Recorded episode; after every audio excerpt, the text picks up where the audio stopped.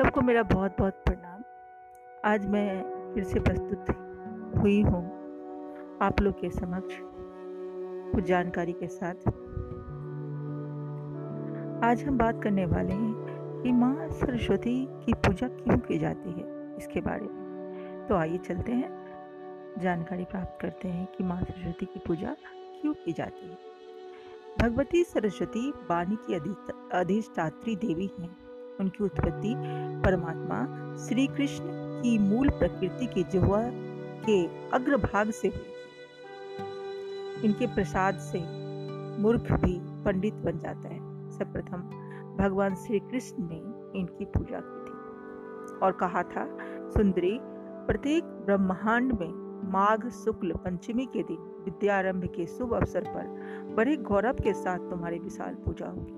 मेरे वर के प्रभाव से आज से लेकर प्रलय पर्यंत प्रत्येक कल्प में मनुष्य, मनुगण, देवता, प्रसिद्ध मुनि मुनिगण, गंधर्व, राक्षस सभी बड़ी भक्ति के साथ सोलह प्रकार के उपचारों के द्वारा तुम्हारी पूजा करेंगे। उन संयमशील जितेंद्रिय पुरुषों के द्वारा कर्म शाखा में कही गई कही हुई विधि के अनुसार तुम्हारा ध्यान और पूजन होगा। वे कलश अथवा पुस्तक में तुम्हें आवाहित करेंगे।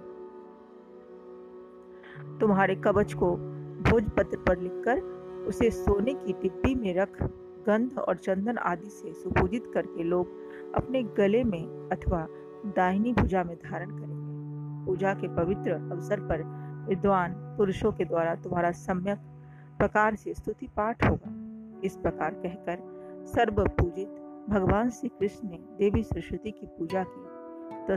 तत्पश्चात ब्रह्मा, विष्णु, शिव, देवता, मुनि, राजा और मनुगण इन सब ने भगवती सरस्वती की आराधना की। तब से ये सरस्वती संपूर्ण प्राणियों द्वारा सदा सदा पूजित होने लगी। भगवती सरस्वती का ध्यान इस प्रकार है। सरस्वती शुक्ल वर्णा सस्मिताम सुमनोहराम कोटि चंद्र प्रभाजुष्ट पुष्ट श्रीयुक्त विग्रहा बहनी सुधांशु काधानाम सस्मिताम सुमनोहराम रत्न शारेंद्र खचित वरभूषण भूषिताम सुपूजिताम सुरगणे ब्रह्म विष्णु शिवादिभि वंदे भक्त्या वंदितां ताम मुनीन्द्र मनु मानवे।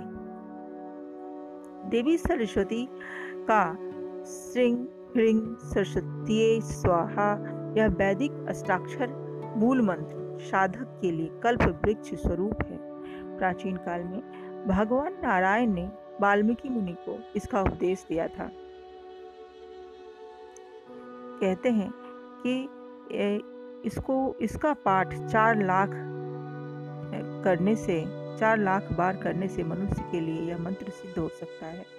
इस मंत्र के सिद्ध हो जाने पर अवश्य ही मनुष्य में बृहस्पति के समान योग्यता प्राप्त हो सकती है। इति